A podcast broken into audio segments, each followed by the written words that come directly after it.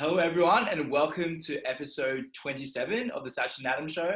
Um, it's been, I think, a week and a half since we last released an episode. Um, you know, just trying to take some time off after uni, chilling a little bit. We actually just passed um, 11,000 total listens, which is cool. I know this, it's a pretty small number, but me and Adam are excited about that. We're happy. yeah, it, it's good for us. Um, and today we have a super exciting episode. So we um, have Brendan Ma here, who Adam will introduce in a sec.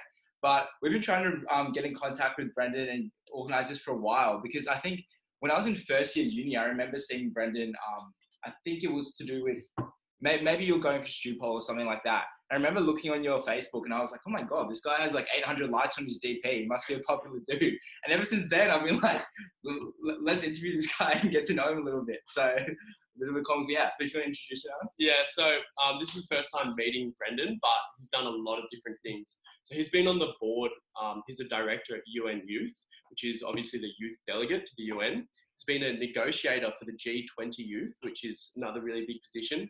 Um, along with that, he's worked at Goldman Sachs and is an incoming investment banking analyst at Goldman Sachs. He's done a lot of stuff um, in the law regarding internships. He's been a tutor. He's done stuff in student politics. I think he's done a bit of everything. Yeah, he's so, done it all. you are now listening to the Sachin and Adam Show.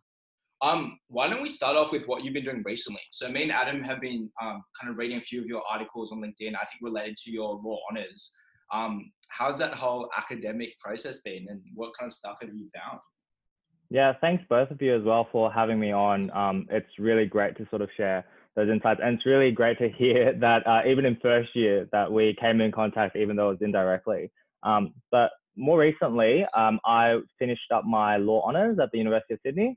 And so, whilst doing that honors program, um, my research focused on the approach of China when it comes to sovereign debt restructuring in developing nations. And um, it's a really interesting type of project because uh, sovereign debt restructuring is, I would say, one of the most important types of restructuring when it comes to what happens with debt around the world, what happens when a country can't pay back its debt, what happens to the people in that country. And the way that China approaches that, um, as they're now the world's largest official creditor in the entire world, that is pretty opaque and that hasn't really been explored on such a wide scale before. So, for our audience that isn't really versed in finance terminology, do you want to just break down a little bit what this sovereign debt restructuring means and why it's important? Yeah, absolutely. So, if I think of it from a really basic level, as individuals, you and I, we might take on debt for all sorts of purposes. We might take on a debt to fund a business, we might take on debt to buy a car or a house, right? But inevitably, when you have that debt, it's like a contract, right? So you have to pay back that debt every month. What happens when you don't pay back that debt? Now, normally, from an individual or even from a company perspective, if you can't pay back that debt, you become bankrupt, right? You become insolvent. And there are laws within a country like Australia to kind of return as much money to the people that loaned you that money in the first place, but at the same time protect you, right? They're not going to go after your entire family. They're not going to make you pay back money that you really don't have if you're bankrupt. So there are laws in place that shield you during that process. Now, the problem is when you take that from a big country perspective, countries borrow debt all the time. And they borrow from other countries, they might borrow from international institutions um, like the IMF, for instance. But when countries don't pay back their debts, there isn't an international framework that is the same as domestic bankruptcy laws. Okay, there's no law that comes in and says, okay, maybe Fiji, for instance, can't pay back its debt to China. So instead of China going in and seizing all of these different ports or different assets in the country, there's no law that protects that necessarily, right? And there's all these other complications as well because countries are sovereign, right? You can't necessarily bring Fiji into a Chinese or an Australian court and say Fiji has to comply with Australian or Chinese laws. And so that's where that becomes really tricky. And obviously, if a country defaults on its debt, that has big problems for the money they have left to pay for their health systems, pay for budgetary measures, um, pay for housing for their population. And so that's why I really wanted to focus in on some of those impacts to the human rights and development in those countries. Mm. Did you think much about, um, given everything that's happened now, if China is the main creditor, does that give them a lot of leverage kind of going forward when all this debt needs to be repaid? Yeah, um, that's a really good point. Um, and because China is they're not only the, the official the largest official creditor, but actually there are there are studies that show that the amount of debt that countries around the world owe China alone is more than all the OECD governments, more than the IMF, more than the World Bank combined, right? So it's a huge amount of money. Um, and the other dynamic that comes in from the geopolitical angle is a lot of Chinese lending is focused in regions like um, sub-Saharan Africa, in the emerging Asian continent, uh, Asian countries as well.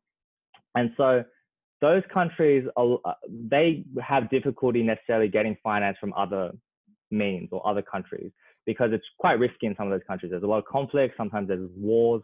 Um, it's harder for maybe the private sector to lend money to those areas without charging a super high rate. And so then you're left with a scenario where in some countries, about 30 to 40% of the country's entire debt is owed to China. Wow. And so yeah, a huge problem when it comes to you know bargaining position, ability to negotiate. Um, and another, yeah, go. Ask if China lends money to those countries from your perspective for philanthropic reasons, or for I don't think there's any philanthropy involved in it. I mean, it's it's a nice way of thinking of it. Um, but you know, when it comes to billions and billions of dollars, obviously there's financial and political reasons behind it, and, and it's not just limited to China, right? Every country necessarily has some of those things. But one thing that a lot of people probably should understand about Chinese lending is that um, unlike official creditors like, let's say, the World Bank or even some OECD governments, um, like the US, for instance, a lot of the aid or the lending that China provides isn't what we call concessional. So concessional is lending that is at a really low discount. So it's quite cheap. And you sort of imagine that type of concessional lending to go towards humanitarian projects or nation building projects, right? So it's not really philanthropy, but at least you're not charging extremely high interest rates on it. So the majority of Chinese lending isn't really geared towards that. And in Africa alone, for instance, uh, some, some experts estimate about 80% of Chinese lending within the continent is not concessional. So it's on much more market terms. Yeah. So it's, it, it becomes harder to pay back that loan if you have, let's say, a recession or you have commodity prices that change within a country that affects their exports. So, with the coronavirus, obviously a lot of the world's countries have been plunged into recession. People are experiencing these sort of debt challenges. What are the challenges going to be facing these sort of nations in like sub-Saharan Africa, and what are the implications for human rights that you've talked about before? Yeah, so COVID is such a span in the works. Uh, I remember when I started my research, that was the last thing on my mind, right? This is when it was all emerging. But as I sort of developed my research, um, the impacts of COVID basically bring forward a lot of the concerns that some of the people in the international community were worried about for a long time already. So what that means is um, right now, there is a genuine risk that, you know, at least a dozen different emerging countries around the world might default on its debt, right? Now, the problem is you might have an individual default here and there. Some people listening might be aware of Argentina. Argentina has gone through nine different sovereign defaults um, already in its history.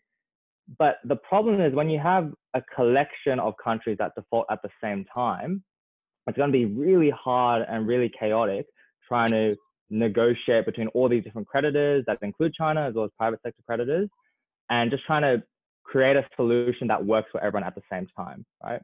And so COVID is that factor. It's come in, it means that you have negative growth likely for at least 150 countries the IMF expects now by the end of 2020.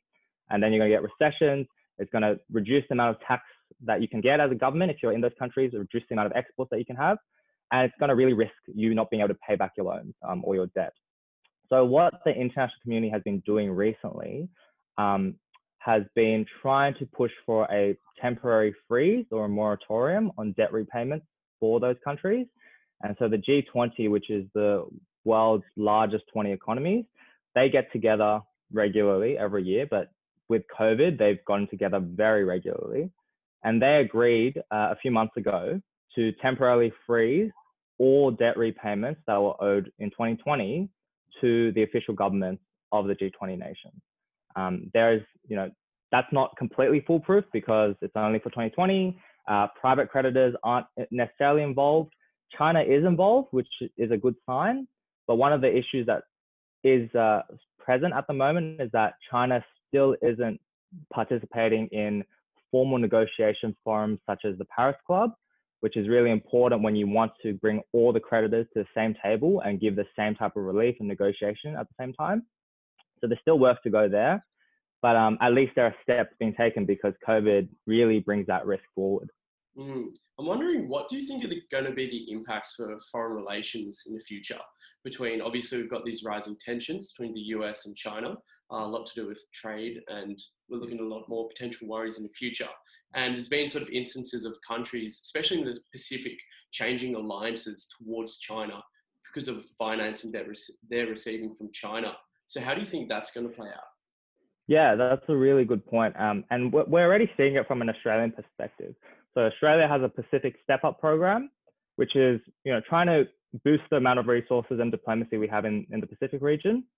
But one of the um, other, I guess, positive outcomes of that program is that it's it will try and counter some of the influence that China has within the Pacific region through their financing. Right um, now, China has a lot of financing within countries such as PNG, um, countries such as Tonga, but at least you can see that Australia is trying to shift their approach in part to counter that. I think one of the other big issues that's happening right now, though, is because there's just so much debt in the world, right? Full stop. Before COVID happened, emerging countries had the highest level of both public and private debt that was owed to governments and private sector creditors in the whole of history, right? So that was before COVID you're going to get to a scenario where countries will still need money to fund things that they need for their population, still need to fund sustainable development, things that improve human rights. Um, but what you're going to see are countries that understand you can't necessarily take on this much debt if you can't pay it back within a crisis. Now, that's probably the worst case scenario if the G20 and other actors within the international community don't find a way out of the risk that you have all of these defaults at the same time. Maybe in a better case scenario, you will still have an ability to not lock out these countries from international capital markets, still be friendly for creditors and countries that want to loan them money. But there is a real risk that after we come out of COVID, there's going to be a lot of uh, a much more difficult time for these countries to find finance.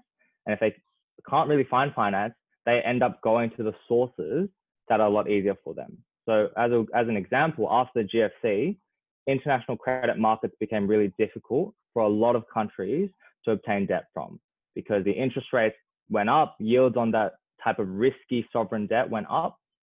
And so you saw a lot of countries, such as within Africa, go towards China because China said, we will still lend you the money and we still see some sort of geopolitical advantage in helping you build that bridge or that uh, infrastructure. So if we if if it gets difficult for countries to access finance in traditional routes, they're going to look for finance elsewhere. Mm, those are very fascinating dynamics because I think when people think about these really high level finance and economic flows that happen on the world stage. It's just abstract. They seem abstract and we don't think about the human development yeah. impacts. And here it's like there's a very real impact from countries not being able to grow that really need to grow. Mm. It's almost a philosophical question. Like, do you place these people in debt traps or do you like kind of let them go about their own ways? And it's just like, yeah. And, and yeah, um, I think, I think switching gears a little bit. Uh, so on our podcast, we talk a lot about people, about their experience in university. And all of us here are coming to the end of our university degree. I know you're graduating next year. What have been like the key learnings of your time in university? And I'd also like to touch on how do you think your kind of motivation slash where you saw yourself change? Because I know like we all every kind of few months we see where we're going to go change all the time. There's so many interesting things, but there's days when everything seems interesting, and then there's days when you don't know what you're interested in at all, kind of mm. thing. So how do you how do you navigate that whole process? Yeah, and uh, honestly, I'll, I'll be completely upfront. I think everyone at this stage in our lives are still figuring it out to some degree, right? I think I think people that say they have it all figured out there's probably an element of truth, but a lot of that they're probably still figuring out. Um, I think for me, when I came into university, I had a general idea of what I wanted to do at an abstract level, right? Um, I, because of a number of experiences throughout high school um, and a really great opportunity I had to basically explore and study within the Eurozone at the time when it was all basically collapsing and you had all these sort of financial contagion issues happening as well. I knew that I wanted to be able to have some sort of impact or lead, but understand finance and understand international markets because I just saw around myself that there were these high level problems that were happening. But as a young person, you're a little bit removed. It's quite hard to understand. And I knew I wanted to be in a position where I understood and could actually contribute in that space, right? Mm. Um, now, so going into university, I did a combined commerce and law degree at the University of Sydney, um, majored in finance, and I did a lot of debating in high school. So the natural inclination was try and you know get a few experiences where you would maybe do a bit of debating, a bit of advocacy, um, and that naturally led itself into some legal opportunities. So I worked at a law firm um, from my second until the end of my third year, um, uh, until the beginning of my third year. And then I also worked at uh, a commercial law firm um, called Herbert Smith Freehills uh, for about two years as well. And those were really great experiences because it really helped me refine my ability to first work in a professional environment, but secondly, understand um, really complex types of issues from the colleagues around me. And so that was a really great opportunity. Um, I think one of the things that happens throughout university, though, is that eventually your interests evolve. And one of the things that really played out for me was I developed this greater appreciation and understanding of business, of finance, the things that I was kind of flagging at the beginning before I even entered uni, right? Those were the objectives I wanted to achieve.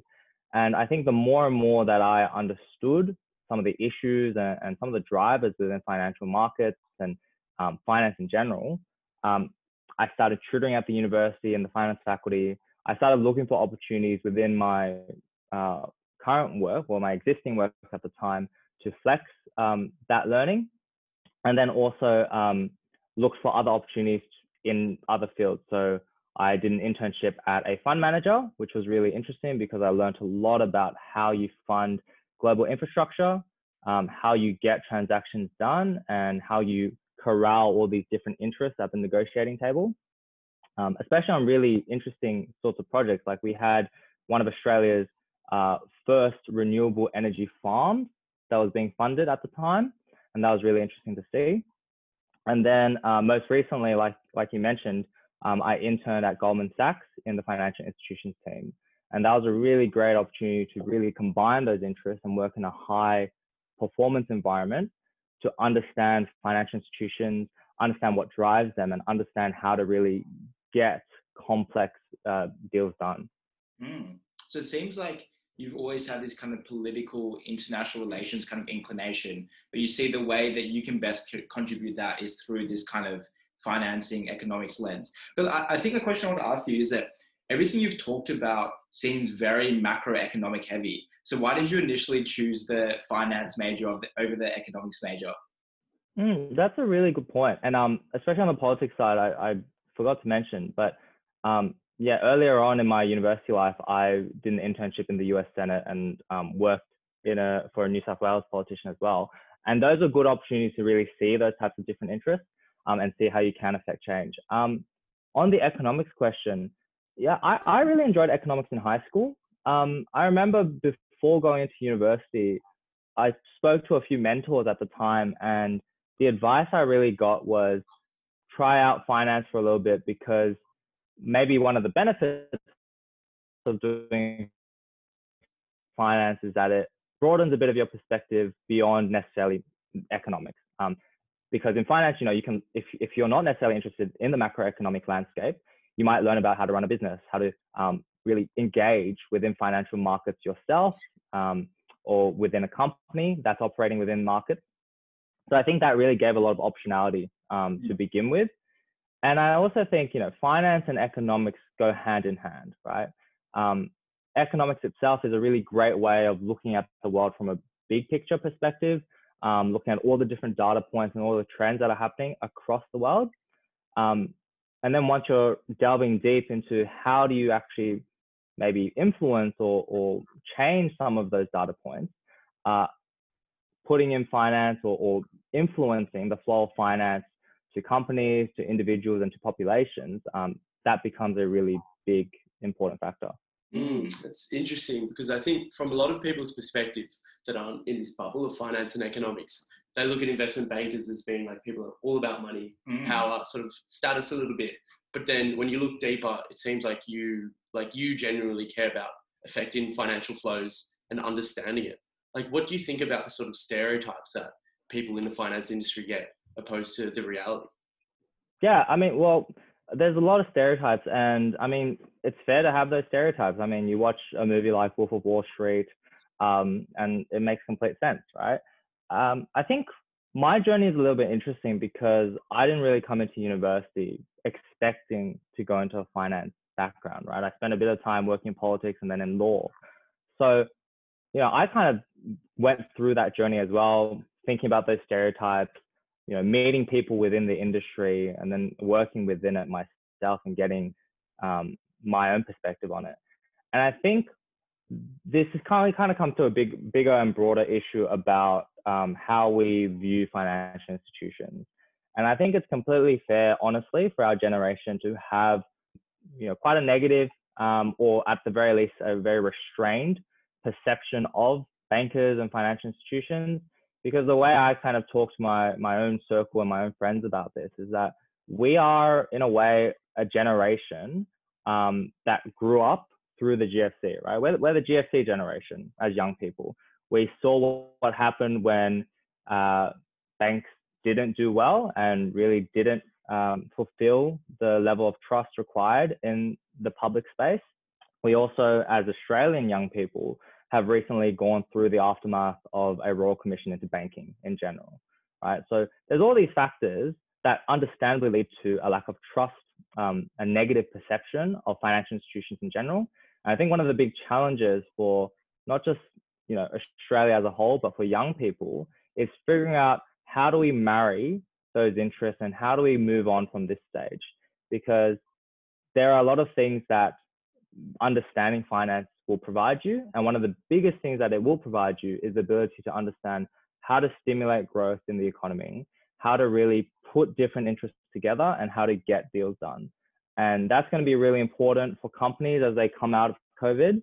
That's also going to be important beyond COVID when we think about where Australia needs to be going forward. And you're going to need finance, you're going to need people that trust finance, but we need to find a way to really overcome the challenges that have been faced, fix the problems that were laid bare, and um, create solutions, really.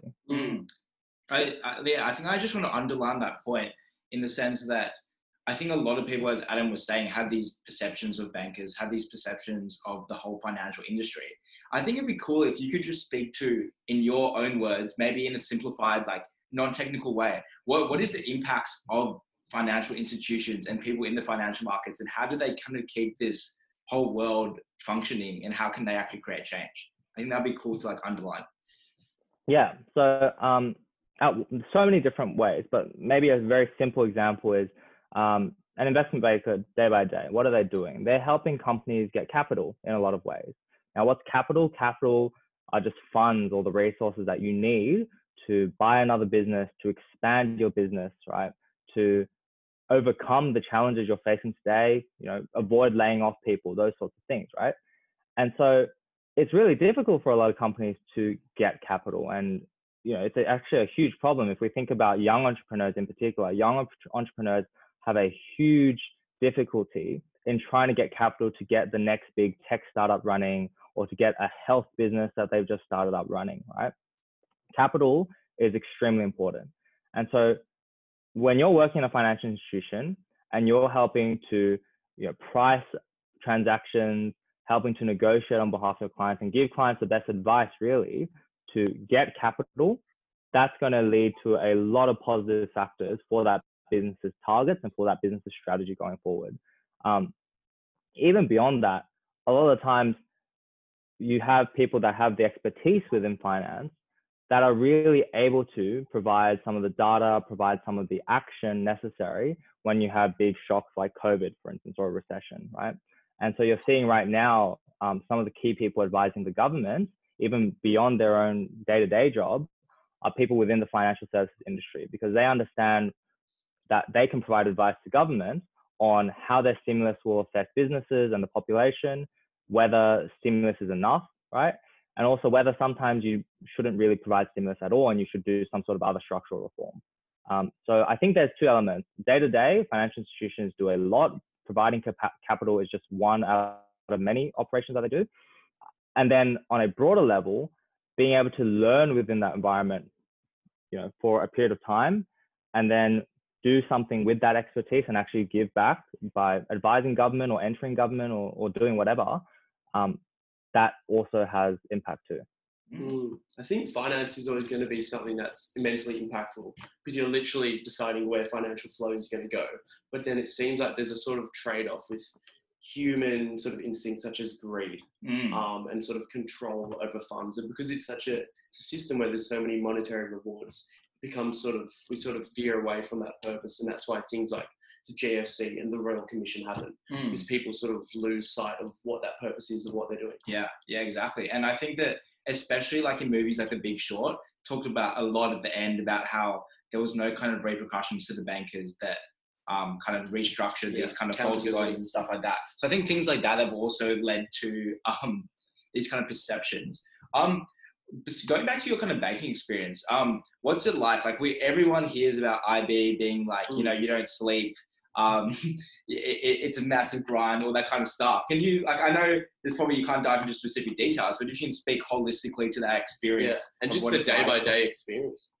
Yeah, um, I mean, you work hard. Um, everyone in the team does, um, and I think it's one of those things. that, Yeah, a, a while back, one of my mentors told me that working a year in a place like an investment bank is a little bit like working two years in any other job. Um, and double the hours? um, in a way, in a way. Um, yeah, I mean, there there are times when you work a lot. Um, I think especially at a junior level when you're really there to try and learn. And at least from my perspective, the attitude of my attitude going in was, I knew I didn't know enough. I knew I wanted to be in a position to learn as much as I could because the people around me were so experienced um, and had this expertise. I was happy kind of working as hard as I could in order to get that knowledge and, and be educated myself. So you work a lot, um, and a lot of that is also client dependent too.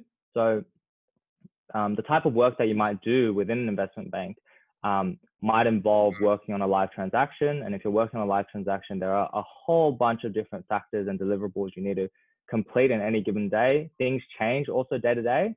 And um, to give a bit of context as well, when I worked there over the summer, I worked on uh, six different live transactions, um, which is quite a lot um, in hindsight. And so when you're sort of managing six different transactions and need to be across six different clients um, in any single day, that adds up and you have to make sure that things get done in that particular day. Otherwise, it'll flow into the next day. Um, you might also work on uh, sort of marketing or pitch uh, products as well. And that's also a good opportunity to learn a lot more about the services that the bank provides and also the type of industry that you're operating within. Um, and you know, for me, because I am interested in financial institutions, being able to learn a lot about you know the traditional banking sector as well as some of the emerging um, banks that are coming out, as well as insurers and fintechs, that was a really great opportunity throughout that time too. Mm. Mm. To what extent were you able to manage outside things outside of work and relationships outside of work? Because in all seriousness, it is hard work. It is a lot of Mm. hours. Did you were you able to find some some sort of balance? Yeah, yeah. Um, I mean, like I love going out and exploring new places to eat around Sydney, um, and I do that, you know, almost every weekend. Um, one of the other things that's probably memorable is that around that time, that was also when I was uh, first appointed onto the board of directors of UN Youth Australia, which you mentioned before, which is uh, one of Australia's largest youth-led not-for-profit organizations, and they provide education um, services around the country. And so, you know, I was able to balance that when I was at Goldman. Um, Do you, do, you, sorry. do you sleep? No, I- yeah, I, I do sleep. Um, sometimes you sleep late. But it's just one of those things where I think, especially, and this is probably relevant to anyone in whatever career they're in, um, especially when you're first starting out in a job and you learn the ropes and kind of get your own routine and order. After a while, you find time for the things that are important, and most importantly, I think you end up prioritizing things that are important too. Within work, you know, in a certain day, what things need to be delivered, like genuinely, and then within your own life as well, what things do you prioritize in your spare mm. time too? Mm. Yeah, definitely. Um, so you just mentioned uh, the G20, and you've also been director at UN Youth. Um, just zooming out a bit, I'd like to hear your um, perspective on in this post-coronavirus world. What are sort of going to be the challenges for the UN and diplomacy um, in the world and foreign relations going forward? Yeah, I mean, huge question. So especially on a on a global stage, one of the things that I, I think is COVID has really exposed a lot of things that were already under the surface, right? And so what I mean by that is, for a lot of people, there has been a tendency to necessarily, uh, from a foreign relations point of view, um, view the world in a bit of an isolationist lens, right? And that's not meant to be loaded in any way. But I think when we think about um, even trade, there's a preference for trade that really works for our own country, right? Works for the workers and exporters within our own country. Um, there's talk within the US, for instance, about trade surpluses and trade deficits without necessarily thinking about what they actually mean and whether having a trade surplus is really that bad. Um, so there is this view, I think, that already existed of a lot of people saying we need to really think about what our country does. We shouldn't necessarily look outwards. We shouldn't be deploying resources outwards um, as much. And when COVID happened, you had this collective uh, initial period where the world um, as a body, through the World Health Organization, through various different channels, were trying to collaborate. And then slowly, I think a lot of countries realized this is not really working. And so you've seen that the countries that have done extremely well at the initial phase of containing the virus have been those that didn't necessarily wait for um, multilateral advice. There were countries that, that included you know, places like Taiwan that saw that there were virus numbers coming from China and then the day after ended up closing their border with China and starting screening, right? So they did that on their own. Countries that you know, within Australia, we took measures to close borders quite early. We took quite a lot of unilateral measures, um, but we've also still used forums like the G20 to advocate for you know, investigations or our own interests as well. So I think you're going to see a lot more, um, maybe reluctance from countries to necessarily take on a multilateral perspective, especially when there's crisis. And I think that's just the nature of a crisis, right? When there's a crisis, things move so quickly. Countries that don't need to wait for other countries probably will do better. Um, but I think one of the challenges that comes about from that perspective is that sometimes the problems that the world faces are not going to be solved from a unilateral perspective. Right? And I think a lot of young people are aware of that. That might include climate problems. That might include problems about trade and finance. Um, it might include problems about immigration and migration as we come out of COVID. And that does require multilateral um, cooperation so especially at the G20 level, it's going to be really important. And one thing I'm watching at the moment is how the G20 reacts to some of the new uh, unemployment and trade numbers coming out of these countries. Because without a combined effort um, later on in, say, October, um, it's going to be quite difficult for a lot of even developed countries to have their own resources um, to really improve the situation without a multilateral um, sort of effort. That's super, super interesting. Yeah. It, do you think that the world is going towards a more isolationist view? Because I think it looks like America it is, it looks like China's trying to stand strong. There's another uh, number of European countries that are going isolationist. And America just sort of left the World Health Organization. Do you think we're on this trend towards countries trying to act distinctly within their self interests and not cooperating? Yeah, I, th- I think so. And I think there's a few causes for that. Um, I think for a period of time, a lot of the population, not just in Australia, have not necessarily felt that there was a prosperous period of time. And when things aren't going well within their own country, you look at what happens overseas and you look at what the country has committed resources towards. So, you know, even after GFC, for instance, when the GFC happened and you had financial contagion that spread across the entire world, people looked at the fact that we were so interconnected. That was probably a symptom of some of the pain and unemployment that happened within countries that were far removed from the US banking system, right? And then, you, you know, the US is an example of a country that has looked a lot more inward recently, but even before that, you had the United Kingdom, um, their population thought that being part of a combined European effort was not really working for them, right? And when you look at the economic data, when you look at the sort of sentiment on the ground at, in the UK at the time, it's understandable for a lot of people to feel that way, right? So I think you're seeing this trend or this cycle come through throughout the US and then probably also to Australia because for Australia we always get the trends pretty late. Um, but you know that's something that we have to grapple with.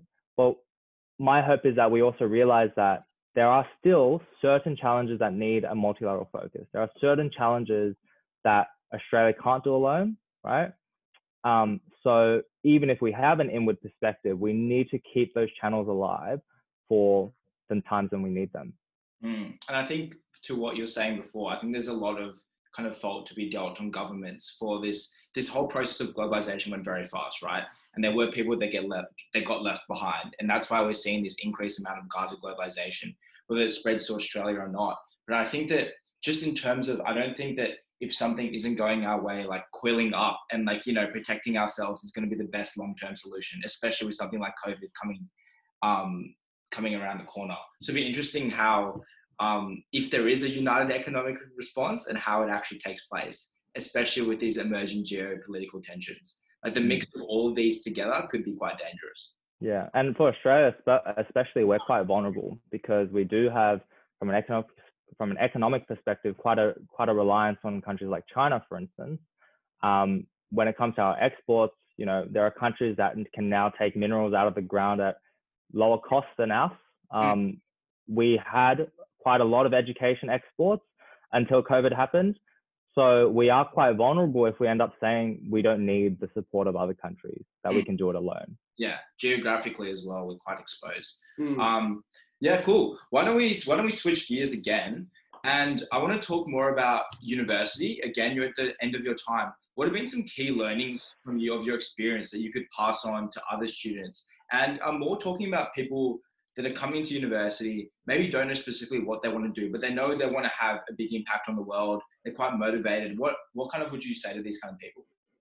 Yeah, I mean, so I, that's awesome um, that people feel that way. And I think one of the things that people should keep in mind throughout university is that once you start university, that doesn't mean you the rest of your outside uni life, the extracurriculars that you're passionate about in high school need to end, right?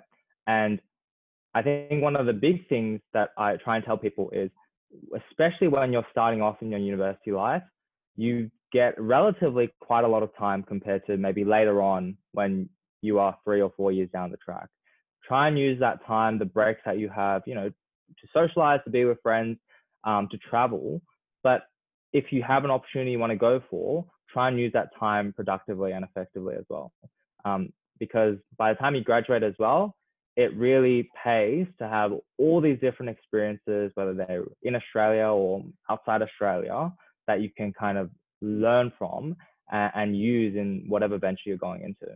Mm, a follow up question to that is that so me and Adam, for context, in the first two years, we were very interested in entrepreneurship. We didn't think about too much about this consulting banking stuff. And so for that point, we didn't like try particularly hard in university. We did been almost too much of these other experiences. How, how do you go about managing kind of keeping all your options open with your WAM and your academics as well as doing all this other stuff? Yeah, I mean, I think I actually think the big thing here is knowing your own self worth. And so one of the things for me when I was really busy, okay, I remember my second year there was a semester where I was extremely busy and I genuinely bit off more than I could chew. Um, I think what you learn from that is when you have exams, for instance, or when there are things that are important to you, I'd recommend at the start of every year, maybe write down on a list what are the three or four or five things that you really want in that year, right? Do you want a good grade? Do you want a great internship opportunity? Do you want to advance the sort of startup or the society that you started, right? If those are the things you want to do, then make sure that in those critical times, whether it's exam period or a really crucial period of time when you're working on your startup, that you commit the time then. You know that it's okay to say no to other commitments, mm. right? And I think that's something I had to learn going through as well. I had to learn that, for instance, if I valued my academics, which I did um, during exam periods and even before that, I needed to say no and be comfortable saying no to other commitments or other opportunities around that time. Mm. Um, I think knowing your self worth is important in that context, but then also as you progress and learn throughout university and beyond, it's going to be super important when people look at you as a valuable part of any team because you know how valuable you are yourself. Yeah, and cool. And also, have you ever felt that your kind of ambition versus your kind of having fun and socializing in uni, have you ever felt you've been out of balance with that? Uh, not really. I mean, like, other than the time, other than in my second year where I was just extremely busy and almost burnt out, um, and that was when I was like, okay, I need, I need to dial down on some of those things I said yes to. Um, no, not really. I've been like really lucky because in my first year, for instance, I went to the social camps that the faculties would run. And I know, you know, if you're starting out in first year this year, um, it's been a really tough time, um, um, for sure. But I made a really close group of friends during those camps, for instance, and, and that friendship group has kind of stuck with me um, throughout my time at university. And um, you know, you, you, make friends in all these different places as well, and um, you kind of have the time to be social um, throughout your time at university as well. But um, yeah, I think I think that actually leads to another good point, which is that there's just so many interesting stories that you can learn from different types of people, and I really commend both of you for running a podcast like this where you can listen to different people's stories, because even from a social perspective, if you're meeting a lot of people uh, throughout the year, you're going to expand your horizon. You're going to learn if you listen to them. So um, there's nothing wrong with doing that as well. Mm. Awesome. Um, I so I think coming back to well, we're gonna we're gonna end off in a sec, but I want I want really interested to know that if you like, what is your kind of big vision in life? Like, what would kind of make you content slash satisfied at the end of your career or when you retire? Um, that's a huge question for a 22 year old. Um, honestly, I think I think one of the things I've learned throughout university is that often when I when when the best outcomes happen for me, um, whether it's in a professional context or whether it's in a academic or, or social context, um, those best outcomes often arise when I don't kind of get caught up in that long term and in, in, in those what ifs, right? And the reason for that is because there are so many things that I get to learn in the things that I'm doing in the moment and the things in the short term. And by doing well at them, that leads to other opportunities. Mm. And so when I look back in hindsight, I, probably now is a good example. When I look back on my time in university so far, I'm content in the sense that I think I've had that balance that you just mentioned. But most importantly, I feel like I've really challenged myself and I've done things that I never thought I would have done. I've done things that I feel I've been important and impactful. And I've also put myself in a position to always learn, right? And I think, you know, if I look maybe 30, 40, 50 years into the future, if I'm still at that standard, and if I can still look back on those 50 years and say, yes, I've made that balance and I'm, I've been in a position to learn and impact, um, I think I'd be pretty happy. Mm. Mm. I really like that outlook because I think a lot of people go into universities and they get too carried away by like the long term view of like, what is my mm. career going to be? What am I going to do? But from the sounds of what you did, you sort of took yourself and you had a really high standard for yourself, always being passionate about what you're doing and always doing a lot. And that, as we can see during your uni, it's really led you to great places. Mm. And if you keep that standard, mm. well, and I think, I think that's a good way to see it. I think something also interesting from your experience is that you had kind of these broad like uh, interests before university. As you said before, you didn't know where you wanted to go, but you actually tried out different things.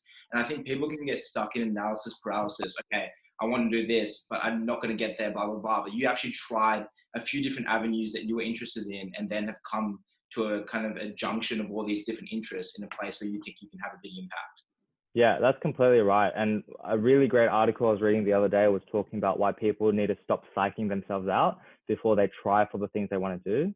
And you know, for me, that's been a journey as well because if you're interested and if you're just not sure about how you're going to get to a certain end goal that you might have in the back of your mind, you need to try things out. And sometimes that might be intimidating. Sometimes you're going to say, "Oh, I'm not going to get the role that I'm looking for because I'm not qualified or experienced."